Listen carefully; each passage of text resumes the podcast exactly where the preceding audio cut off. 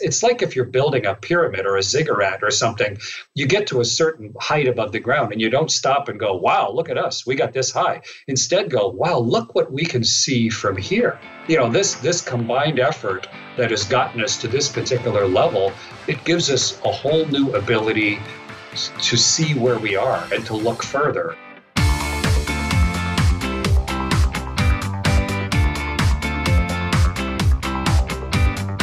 You're listening to the Business of Thought Leadership with Nikki Ballou and Michael Palmer. Welcome to the podcast, The Business of Thought Leadership. I'm your co host, Nikki Ballou. I'm your other co host, Michael Palmer. And wow, Michael, this episode is one of my favorite of all time. Wouldn't you agree? I absolutely think so. He's the an icon in Canadian history, and I'm so excited to have him on the show today.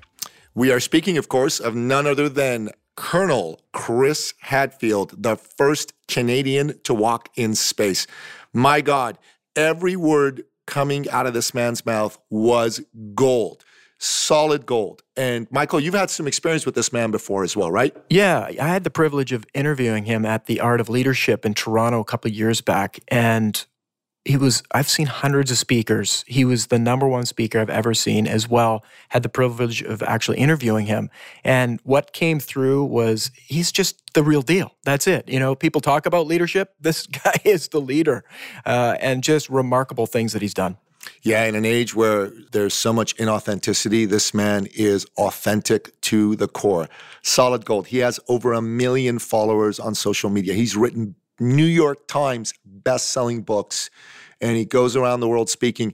And in his spare time he inspires children. It just doesn't get any better than that.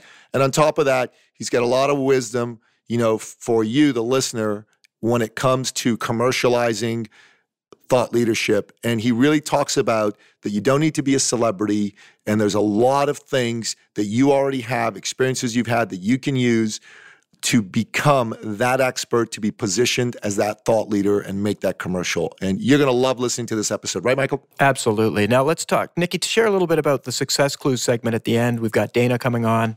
Oh my God. Yeah, that's so fantastic. So, you know, ever since we launched this segment, Michael, we've gotten a lot of great feedback on it from our listener. And here's here's the, the thing. This particular segment is on Dana Wall. Dana Wall is someone that we work at in our program, eCircle Academy. She had worked in the Canadian military. Isn't it nice that there's a military theme this to today's podcast? Canadian it. military, Dana and Chris Hadfield. So Dana was a submarine hunter which is kind of cool. And she decided to get out of that world and get into the world of coaching and making a difference for people.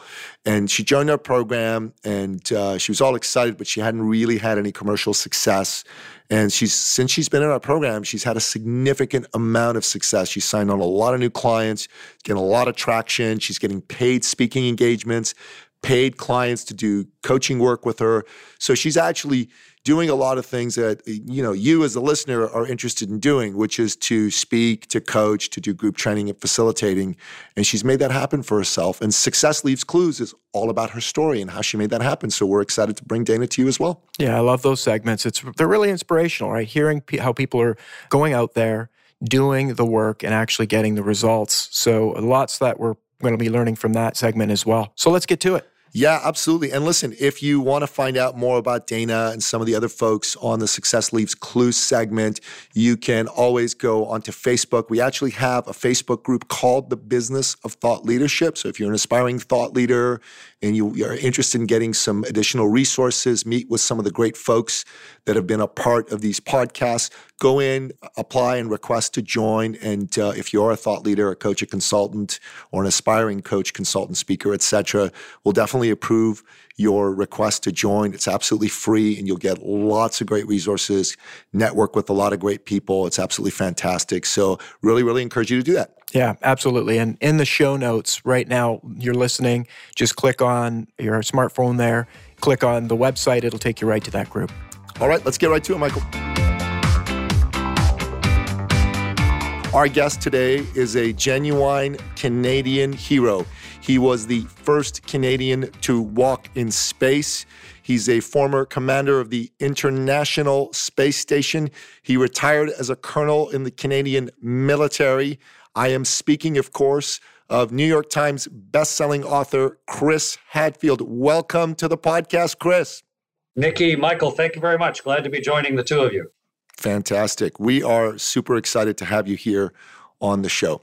Well, Chris, a couple questions I want to ask you to get started right off the bat. One of them is I mean, your exploits are well known and your story's well known, but what you've done, which is pretty incredible, is you have taken your celebrity, if you will, and your accomplishments, and you've translated it into a position of authority, a position of thought leadership, if you will.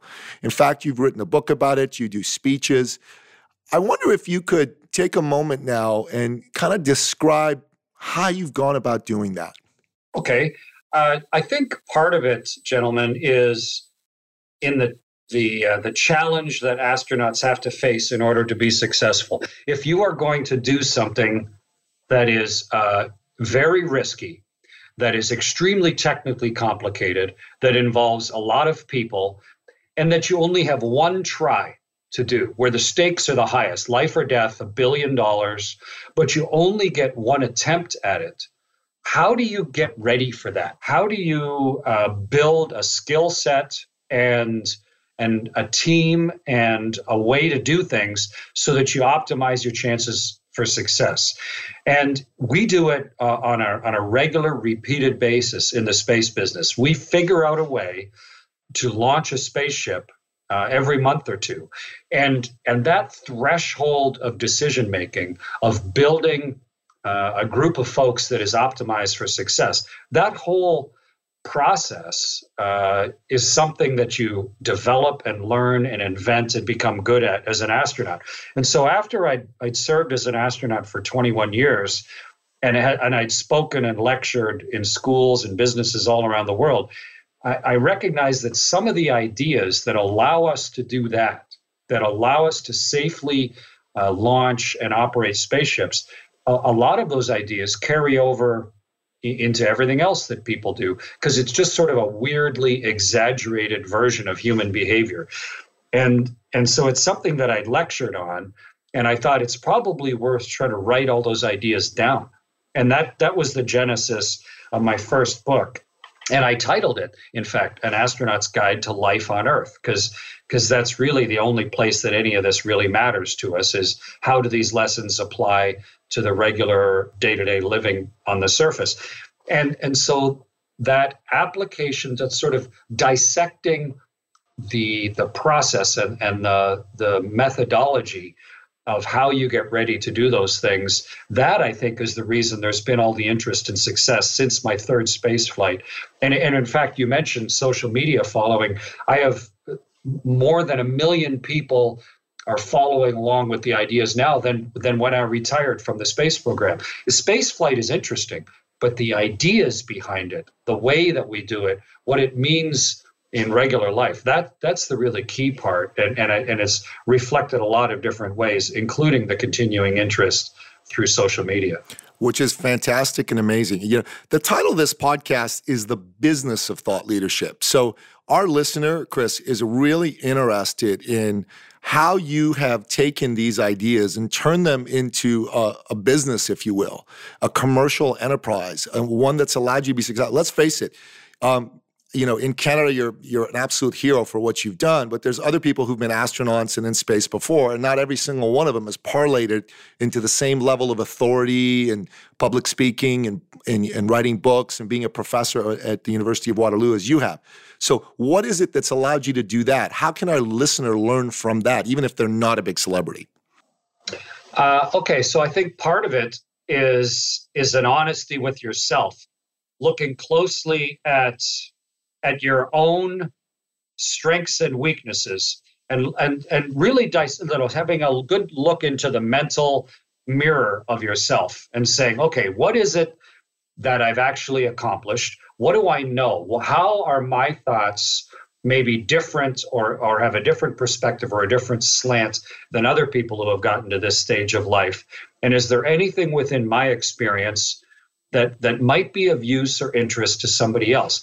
And it, it sounds like kind of a vainglorious thing to do, or kind of a weird thing, because you probably don't think you have original thought. But we're all the product of a unique set of experiences.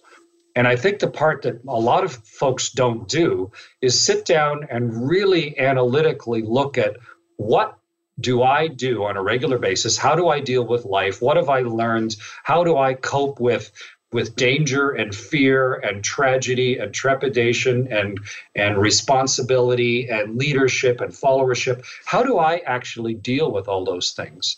And and what in the way that I do those things might be of interest to other people. Be be very clinical and and kind of cold-hearted about it of what do I have to offer. And then the next part of that is how do you then share the uniqueness of your particular human experience with other people? And and what what is it that that you're doing that other people don't or observations you're making that other people are not? And for example, you may have a terrific eye for for color, or you may have a tremendous clarity of thought on doesn't matter politics or or some particular skill set that that other folks don't have. And then how do you share that with other folks? And it used to be a little more limited but the, the ubiquity of, of technology right now is you can snap a photograph or have a transient thought and there is the, the means of communication to share it with an almost an unlimited audience uh, if, if you find a way to express it clear enough and coherently enough that it's of interest to other people. And then continuously repeat that process. What is it about life that interests me or that I'm expert on or that thrills me or that excites me or that or that uh, maybe I I'm seeing in a different way that other people are and then sharing that whether you're a university professor or a writer or a photographer or a journalist or just talking to people on the bus or using social media so that your ideas are are then thought about and respected and, and potentially mimicked by other people. And to me that's the process that i followed. You know when, when i was sitting on in the rocket and facing the tremendous risk of launch, which which is the most dangerous thing I've done in my entire life. I wasn't doing that because I hope someday, you know, that I would write a book. That that's completely backwards. Instead, I at each stage of my life, I tried to do the things that were important to me. I tried to do them as as well as I possibly could. And then afterwards, I tried to understand what out of that process might be interesting and then share it with other people as frankly and clearly as I could. And, and I think that model applies everywhere. If take what it is that makes you you, the things that you've learned, the things that you've observed, and, and find a way to summarize and express and share them uh, as clearly and honestly as possible. And, and then your particular sphere of influence uh, grows and is the result of that.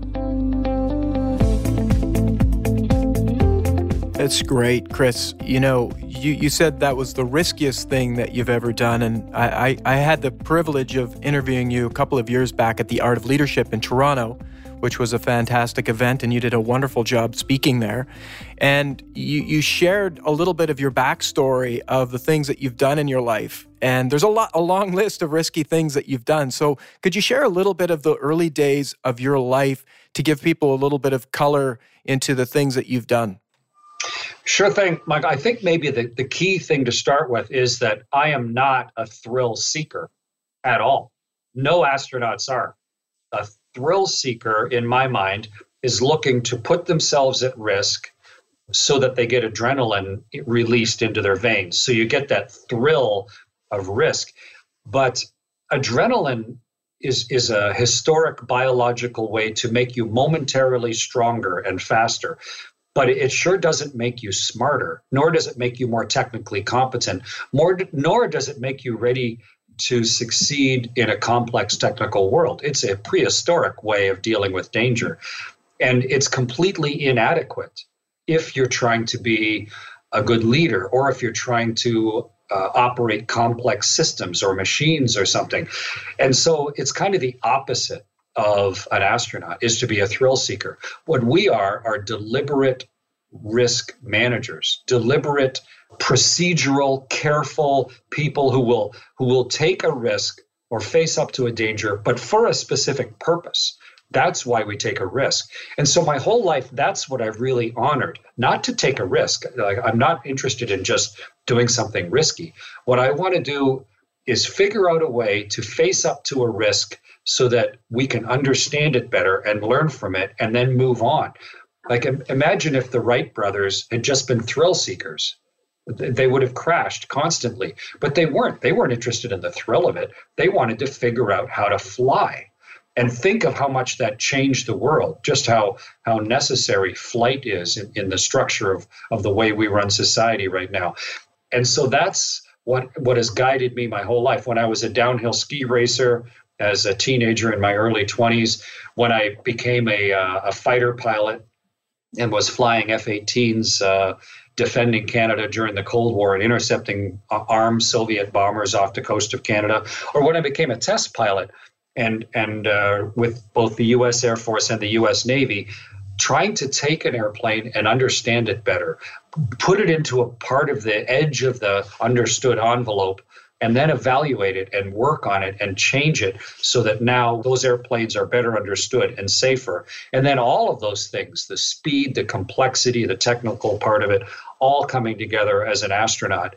in order for us to now be exploring the rest of the universe. The six people living up on the space station, I helped that happen. I went to two different space stations. I served as an astronaut for 26 years. I helped teams of people work through thousands of problems. I did spacewalks to help build that space station, and I and I helped you know command it. And so that process to me, that's the really interesting part, is being a measured risk taker. You have to take risks to be successful, to, to push back the edges of ignorance, but take risk in, as competent and informed and measured a way as you possibly can so that you learn the most from it and so that other people can then take that part of it for granted and move on to the problems that still face us. Okay, I got to ask how the heck can sitting in a spaceship about to be launched be more dangerous than being in an F 18 facing off with Soviet bombers off the coast of Canada? Well, the risk of uh, intercepting armed Soviet bombers is a political risk to a large degree, in that everybody's working from a specific script of, of rules of what we're going to do today. It wasn't all out war. And the, the crew of the Russian Bear bomber was was working with their own um, rules military and political masters. Whereas, uh, and I was doing the same, working in NORAD and the and the government of Canada. So the the potential is very high, but the actual risk is quite measured. But when you fly a space shuttle, it's almost all technical. And the risk of dying on my first launch in the first nine minutes was one in 38. When we go back now and, and do the math, we can see wow. the risk that day. And so one in 38, those are terrible odds. That's that's a level of risk that most people never have to face up to. But but we prevailed because of of years and years of preparation and training. Hmm. That's you, interesting because you know I would have thought that some sometimes in the Cold War you had situations where jets were shot down. You, you know I remember back uh, in the early '80s uh, the Soviets shot down a Korean airliner as an example, right? Things like that could happen too. I mean, it's possible somebody could lose control. Oh, oh, absolutely, it's possible. That's why that's why we're so heavily trained to do that. We don't just um, send people out in F-18s without all the years of prep because we're trying to minimize the chances of that. You know, it's a remarkable life that you've led, and uh, listening to you back when I interviewed you uh, at the Art of, and, and now I'm glad you shared all of that because it really is you know, people think of, uh, you know, movie stars and superheroes and all these different things that uh, are icons in our society. And you're, you're actually the real deal. That's what I took away. You've lived a life of leadership, and it's just through action and doing. And you said a couple other things that I want our listeners to hear about because I think it's really relevant in terms of working together, working with others, and, and really having perspective of where where a person's at and how they can move forward. Can you share a little bit about your story around whether you're looking forward or back and and and maybe to to be looking at the 180 degree? Sure. I, I think uh, a lot of people have a skewed version of of what it's like to have done something I don't know, as publicly visible as flying in space. In that most people didn't know what I was up to or hadn't heard my name un- until I'm on board a spaceship, and then suddenly, of course, it catches the news of of uh, of the media, and and and you can see the personification of your own particular maybe set of dreams or things that you've read about, and so you see an astronaut in space. And then you project your own interpretation of what that must mean to the astronaut or what it must be like. And then when that flight is over, then of course they're no longer in your your crosshairs. The media is not seeing them again, and so I think you sort of get the impression, uh, a mistaken impression of what it's like to be an astronaut. And, and I'm sure it's true for an Olympic athlete or. Or, or really for anybody, you get a very skewed version of, of their own particular life. For an astronaut, uh, even though there's that week or two of, of focus and danger and risk, it is only a tiny little subset of decades of work, uh, of decades of preparation in advance, uh, of, of focused study towards something that is probably never going to happen. So, so there's a whole methodology and a psychology that's necessary to build an entire life that is a constant life of study, and responsible preparation and, and trying to understand every potential danger and risk and changing who you are into someone who could be trusted to face up to those responsibilities knowing in the back of your mind that probably it's never actually going to occur. You're never actually going to be in a position to do those things. So so learning how to find satisfaction in a life of preparation and anticipation and not wait till till you actually fly in space to feel comfortable and, and proud of yourself. That's a really important part of it. But then when you land, a lot of people think, "Oh gosh, your life must be terrible now that the the only interesting part is over." And and it's it's not like that at all.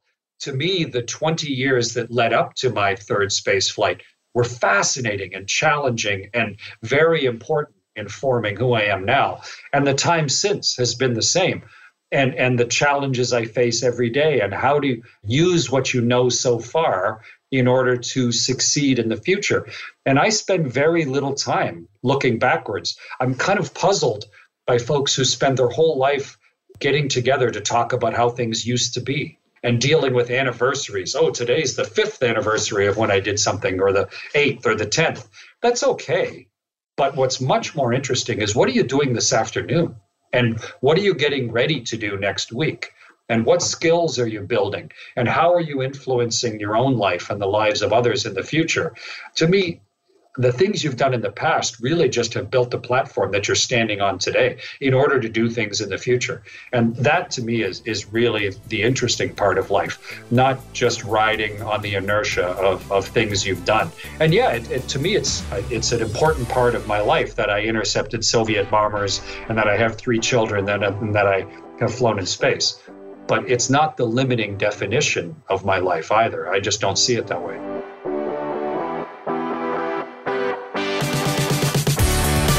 I love what you just said. You know, you sound a lot like a, a good friend of mine, Mark McKoy. Mark is a Canadian Olympic gold medalist uh, in track and field uh, back in 1992.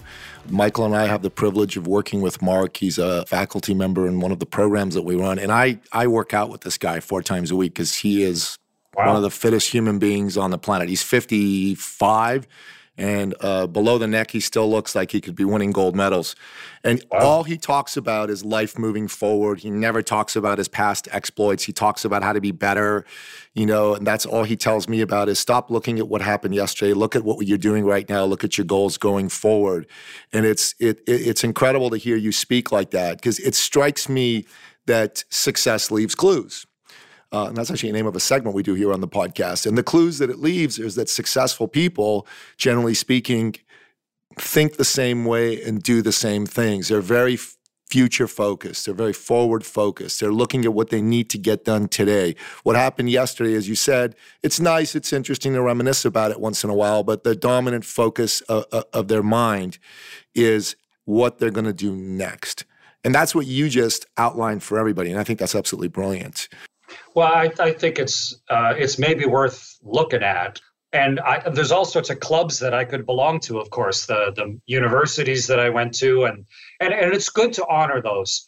But what I see anniversaries and gatherings like that, I see those as a great opportunity to try and figure out how were we successful and how can we apply that to what we're doing now. If if we managed to do something in the past that is worth celebrating or having an anniversary for, like like when my wife and I have a wedding anniversary, it's not entirely a retrospective, but it's a great moment to say, hey, we've had a lot of successes to this point. So why? And, and what have we done right? And what have we done wrong? And how can we take all of that sort of it's it's like if you're building a pyramid or a ziggurat or something you get to a certain height above the ground and you don't stop and go wow look at us we got this high. Instead go wow look what we can see from here. Look you know this this combined effort that has gotten us to this particular level it gives us a whole new ability to see where we are and to look further. And i know that's a figurative and, and a little bit fanciful way to express it but i think that's really how how it how i internalize it in my own life and and yeah i've i've i've done canada's first spacewalks and, and commanded a spaceship and, and those i think are significant but but they're cool as hell, Chris. Are you kidding me? Significant. They're, they're cool. cool. But I know they're cool. But but so what, right? It, this isn't just a stunt. This isn't just Absolutely. just just a, a, a thing that happened. It, it's what you do with it. How does that become worthwhile? How do you influence the behavior of other people? I, just before I spoke to you, I spoke to a classroom of children, and right after we're done with this, I'm calling into another classroom because I think the ideas hmm. are as are way more important than just the stunt itself. And how can young people look at the things that I've done and realize, huh, that's something that might change my decisions in life, something somebody else did may be formative in how I'm going to choose to live my own life. And to me, that's the real the real point of it is is how how does your particular sequence of decisions and experiences how does that influence the lives of others? That that's the only part that really matters. That's brilliantly put and wholeheartedly agree. I, I think it's fantastic that you do this for for kids. Uh, I'm really touched by that. And and you know what's cool about what you've done, what makes it cool isn't just the stunt in my mind. It's the fact that it, it causes an expansion in a person when they hear that like wow something like this is possible. So it touches something deep in their soul i think. I mean it, at least that's what it's done for me. That makes me think that, that things that i've been thinking of doing and haven't gotten to yet are possible as well it also causes connection and unity and I think that's what's amazing about what you've accomplished in your career so far is because when people hear about it, it's more than just a retrospective. It's a point of inspiration and, and, a point of you can do it too and move forward with power and with confidence and with purpose. So kudos for that, Thanks. my friend.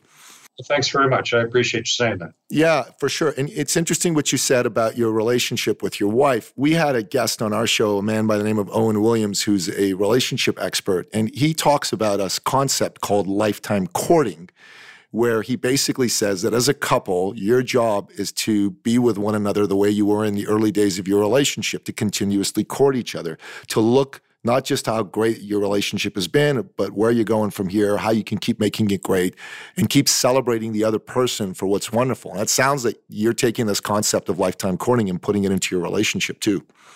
Oh yeah, and by, by no means do we get it perfect. We're just a couple people, you know, and, and we make mistakes just like everybody else.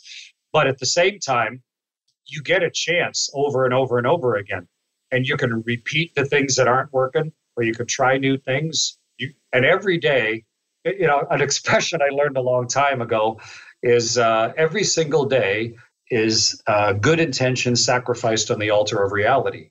And that's okay. Get over that. Just accept the fact that you woke up in the morning with a lot of good intentions and you get some of it right, you get some of it wrong, but then accept the fact that you're you're imperfect, but some of the stuff you got right today and and how did you do that? And how did you make those decisions? And maybe you can work that in. And that you got to answer to yourself first. You've got to try and, and make that work for yourself. But then of course how did how did i interact with the people that are most important to me? And what did i make a hash of today? And how can i maybe do a better job of that tomorrow? And uh, that constant dissatisfaction with with your own ability and ways of doing things and looking to you know you're kind of sculpting yourself and your life always and view yourself as an unfinished work.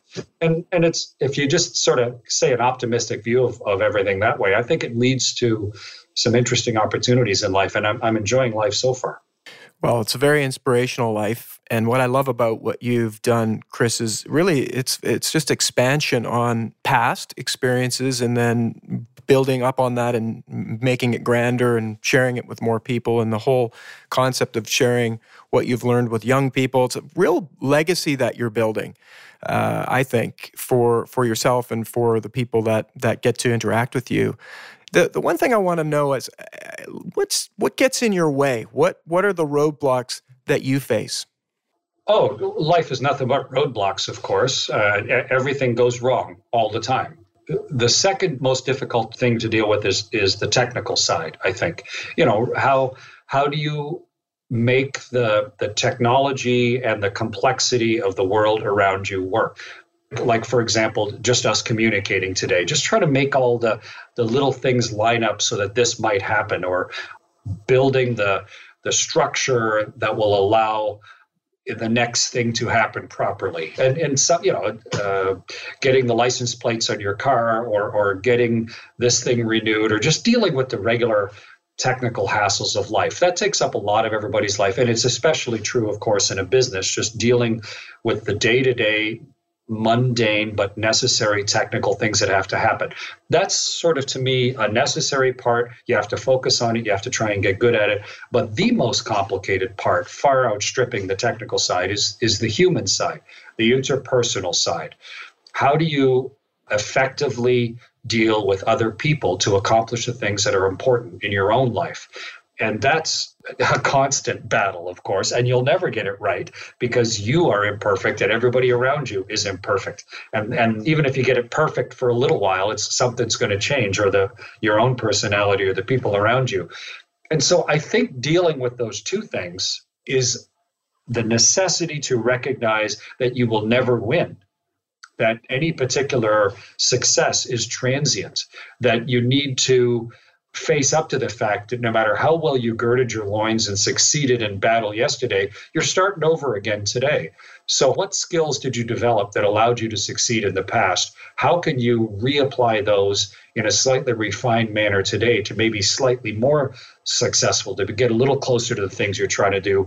And the onus is almost entirely always on you what are my technical skills that I don't have yet, and what are my interpersonal abilities and and foibles that I don't have right yet, and how can I become better at those? What I don't speak the language well enough. I don't understand the details well enough. I haven't communicated myself. I haven't listened well enough. I haven't looked for the downstream impacts of the actions and words that I that I've expressed yet. You know, all of those things are just a constant iterative process. And and but but also take joy in the successes that you've had. That Not everything you've done has been a failure. You can focus on it, but there are all sorts of small, transient, joyful successes. And recognize that those are happening and celebrate them. And this this is maybe I know we don't have much time left, guys, but lower your personal bar of victory as low as you can possibly have it so that you allow yourself to feel like you've succeeded as often as possible. Don't wait for some major, huge, externally validated measure of success in order to feel good about yourself. Because most other people, they're busy enough with their own lives. You shouldn't count on them to allow you to feel good about yourself. So, so drop your own bar of victory uh, you know so that you can look around and go nobody else really cares what i just what i just did but to me that was that was cool that was interesting i feel good about that and and that allows me to have built up a little bit of inertia in the day so that I, by the end of each day, I can kind of look back and go, you know, I didn't get everything right today, but these little things, they were important to me. I got those done. And today's a day that puts a smile on my face. And whether you have that day or not is almost always a personal choice. And the more of those days you can string together in life, you are going to be happier with yourself and you're going to be more successful dealing with other people. And the key part to remember out of that is it's almost all a personal decision as to what constitutes success to you.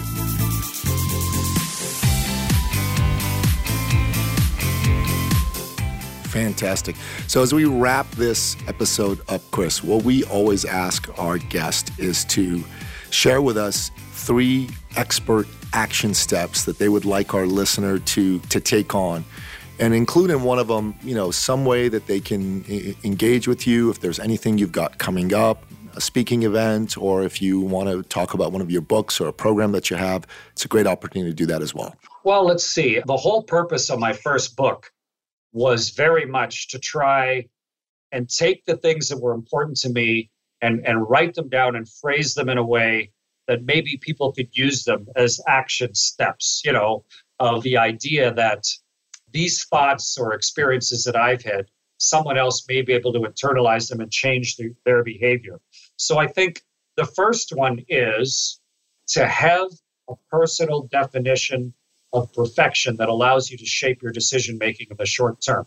Say to yourself, what is it I'm trying to actually accomplish? What's what's really important to me? Where am I trying to get to in life? If the, the question to ask is if everything goes perfectly, where am I going to be some X amount of time in the future, five years from now? If everything goes perfectly. What is it I'm going to be doing? And in my book, I call that having an attitude and, and recognizing that this is what I'm trying to accomplish. And I'm probably never going to get there. I'm never going to be the prime minister or a heart surgeon or walk on the moon or, or get an Olympic medal. But if I give that to myself as a long term goal, then it's going to help me choose what to do in the short term. So I think that's the number one is to give yourself constantly refreshed long term goal that it is you're trying to accomplish. The second is to recognize, and in the book I call it aim to be a zero.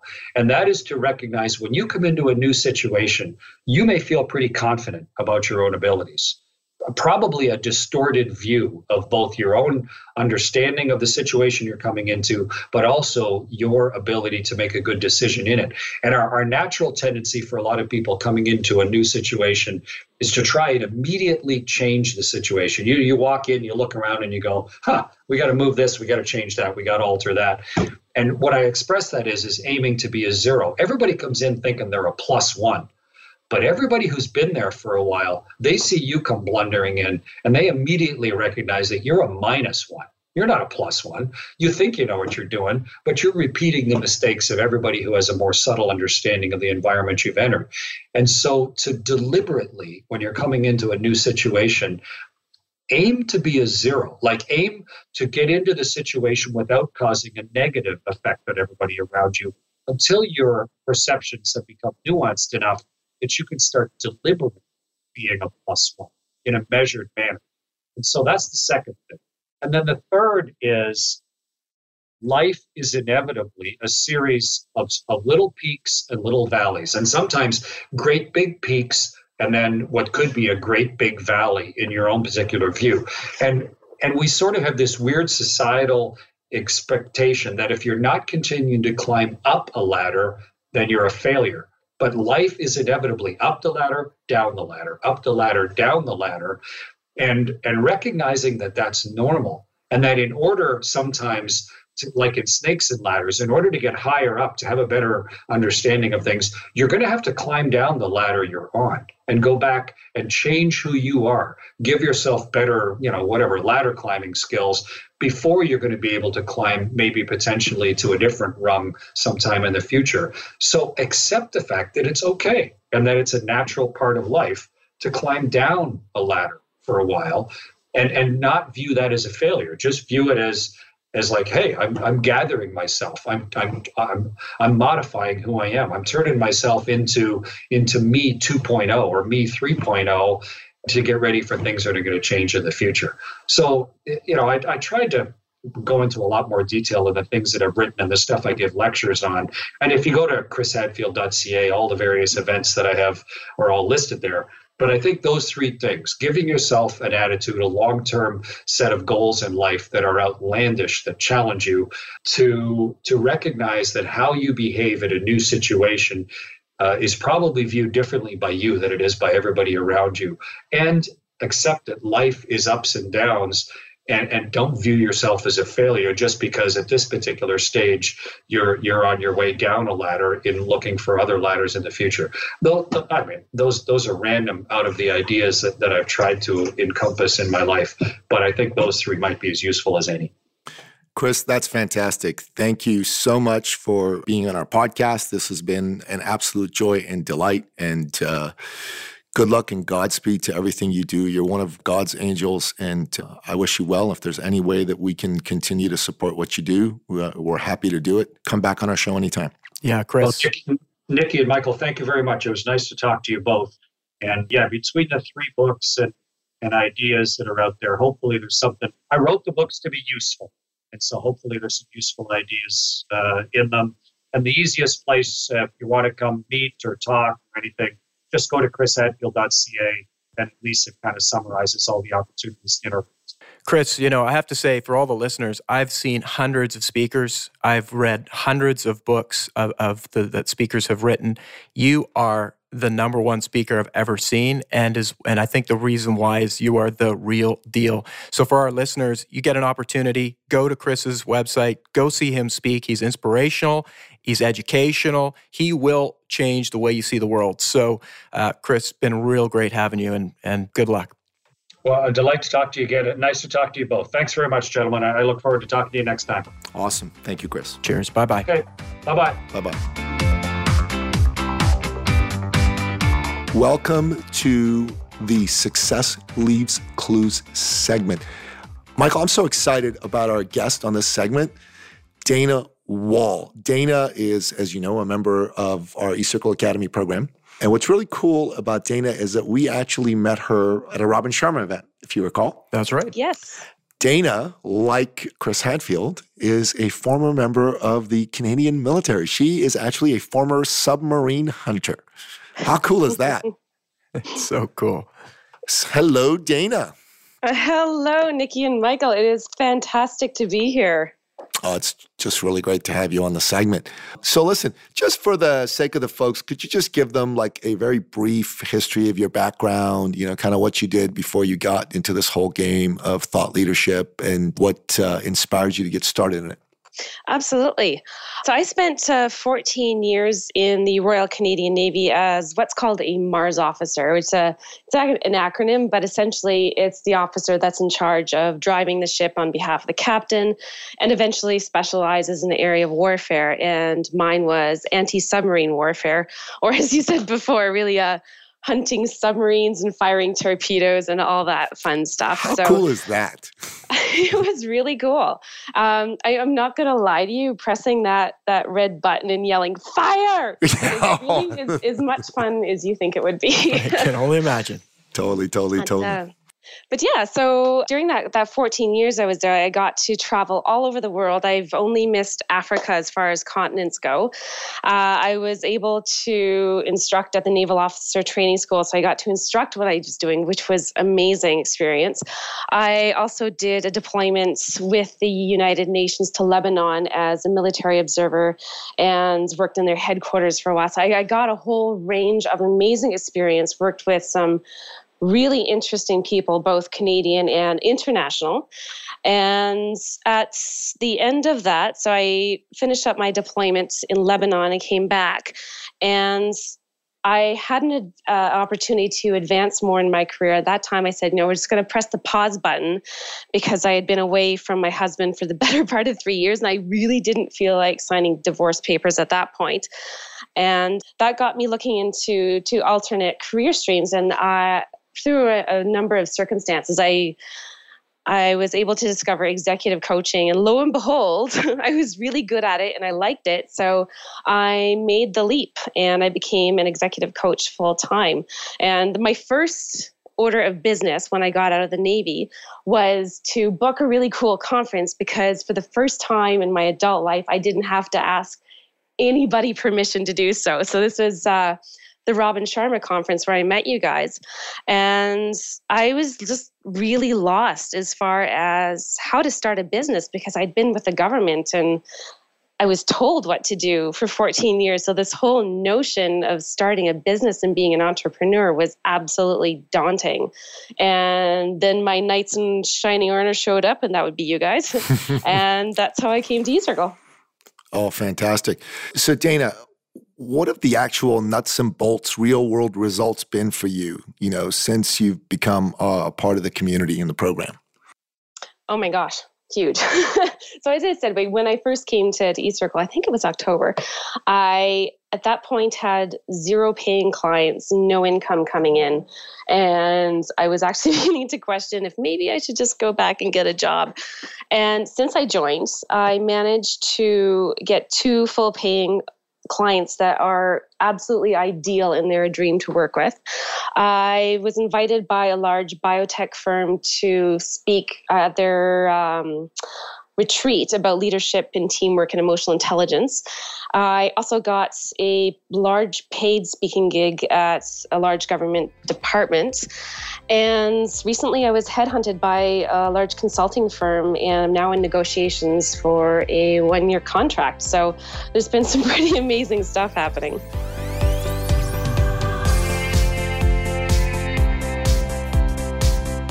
It's remarkable. And I love I love how you've brought your experiences in life essentially helping the captain steer their the warship and now you're helping executives help steer their business warships right? I love that. It's so cool. Yes but there's much less yelling involved. Yeah. No no saying fire but maybe a little bit. Depends on the circumstance. That's right. So so dana this has been in less than like it's been seven weeks i think since you started this this journey with us right Yep, it's been seven weeks. and in seven weeks, you went from essentially being excited but not having uh, any clients to having paying clients to getting paid to speak and then being headhunted by a major consulting firm uh, to do a one year contract. Now, that's incredible. You know what yeah. what what is it? What is it from what you've learned that's allowed you to do this? You, know, it's a simple thing, but it was the biggest game changer. And that was helping me to get really, really clear on who I was, both professionally and personally, and what I brought to the table. And then that in turn enabled me to get really clear on my message and figure out exactly who it is that I wanted to work with and who it is that I could best serve. And once I got that clarity, doors opened up because people could find me, they knew what I did and I knew where to look. And I think that that made all the difference. Wow. You know, that's that's fantastic because as you know, a big part of what we do and and a big part of the message that we bring inside the episodes of this podcast is that you do have valuable life experiences that if you took the time to put them uh, together in a structured ordered way could be very valuable to people who have problems that you can solve. And that's really essentially what you've done. And you've used that in order to be able to find a particular group that's interested, has an itch that you could scratch, as it were, and you're scratching that itch. It's brilliant. exactly. I really like the way you put it. It's uh, it's being able to apply your life's experiences in a way that's applicable to what you're trying to do. And for me, it was discipline, it was structure, it was processes and strategy and just being able to translate that into something that works for for my business and for, for the people I serve was absolutely huge. And I think that's that's what eCircle was able to to help me to do. It's really great. And the minute I heard your story when we first spoke on the phone, Dana, I knew right away you'd be super, super successful. I mean, your life experiences, your training, and really just getting yourself out there. So, I mean, it's been a privilege to, to be working with you. But uh, I always say you've done the one that's done, gone out there and done all the work. So, good on you. Well, thank you. And you know what? The other thing is, Michael, is that when you get around like minded people that kind of have the same goals and aspirations, more or less, then you're able to see that it's possible. And and prior to to meeting you guys, I didn't know anyone else that had done what I wanted to do, so I didn't think it was possible. So there's another huge element of self belief in there. And, and having that support network and the knowledge base and all of that into one neat package that can just really put the jet fuel in what you're trying to do. Yeah, the other people in the community are pretty great, and it, it is very inspirational. Dana, this is fantastic. We are thrilled to have had you on this segment. We're thrilled to have you be a part of our community, and uh, we're excited for what the future holds for you. I know you're going to get to work with tons more clients, and uh, there's going to be even greater opportunities coming your way. Thank you so very much, Nikki and Michael. It has been an honor and a pleasure. Awesome. Thanks again, Dana. Bye bye. Bye now. Bye bye, Dana. Wow, Michael, what an episode. Amazing. Perhaps our best ever, eh? Best ever. Two Canadian military heroes Colonel Chris Hadfield, who is world famous, and MARS officer Dana Wall, who is possibly about to become world famous. Yeah. Incredible. We learned a lot from these folks, and they're just inspirational people. And uh, I'm so excited for our listener hearing all this great stuff from these great folks. Yeah, I, I, my only regret is that we didn't play this during Remembrance Week because what a, what an honor it's been to have these these people in our on our show. No, t- totally agreed. And listen, again, for you, the listener, if you want to find out more about Dana and you want to find out more about some of the other great guests we've had on our Success Leaves Clues segment and their stories, we have a Facebook group. It's also called The Business of Thought Leadership. It is a closed group. It's by invitation only, but if you're one of our listeners, we're sending you the invite come in there, send us a request to uh, to become a member of the group. Private message, my, Michael or myself. Let us know that you're one of our listeners, and we will let you in. The group is completely free. There's all kinds of great resources, great networking, great connections, great community. You'll learn a lot, and it will really help you move your positioning as a thought leader and the commercialization of it further forward. Absolutely. Well, that wraps another episode of the Business of Thought Leadership podcast. Again, as Nikki said, you can go to thebusinessofthoughtleadership.com. You find all the links and information about the show there. Please subscribe to us on iTunes, leave us a review, let us know how we're doing. And until next time, goodbye. Bye bye.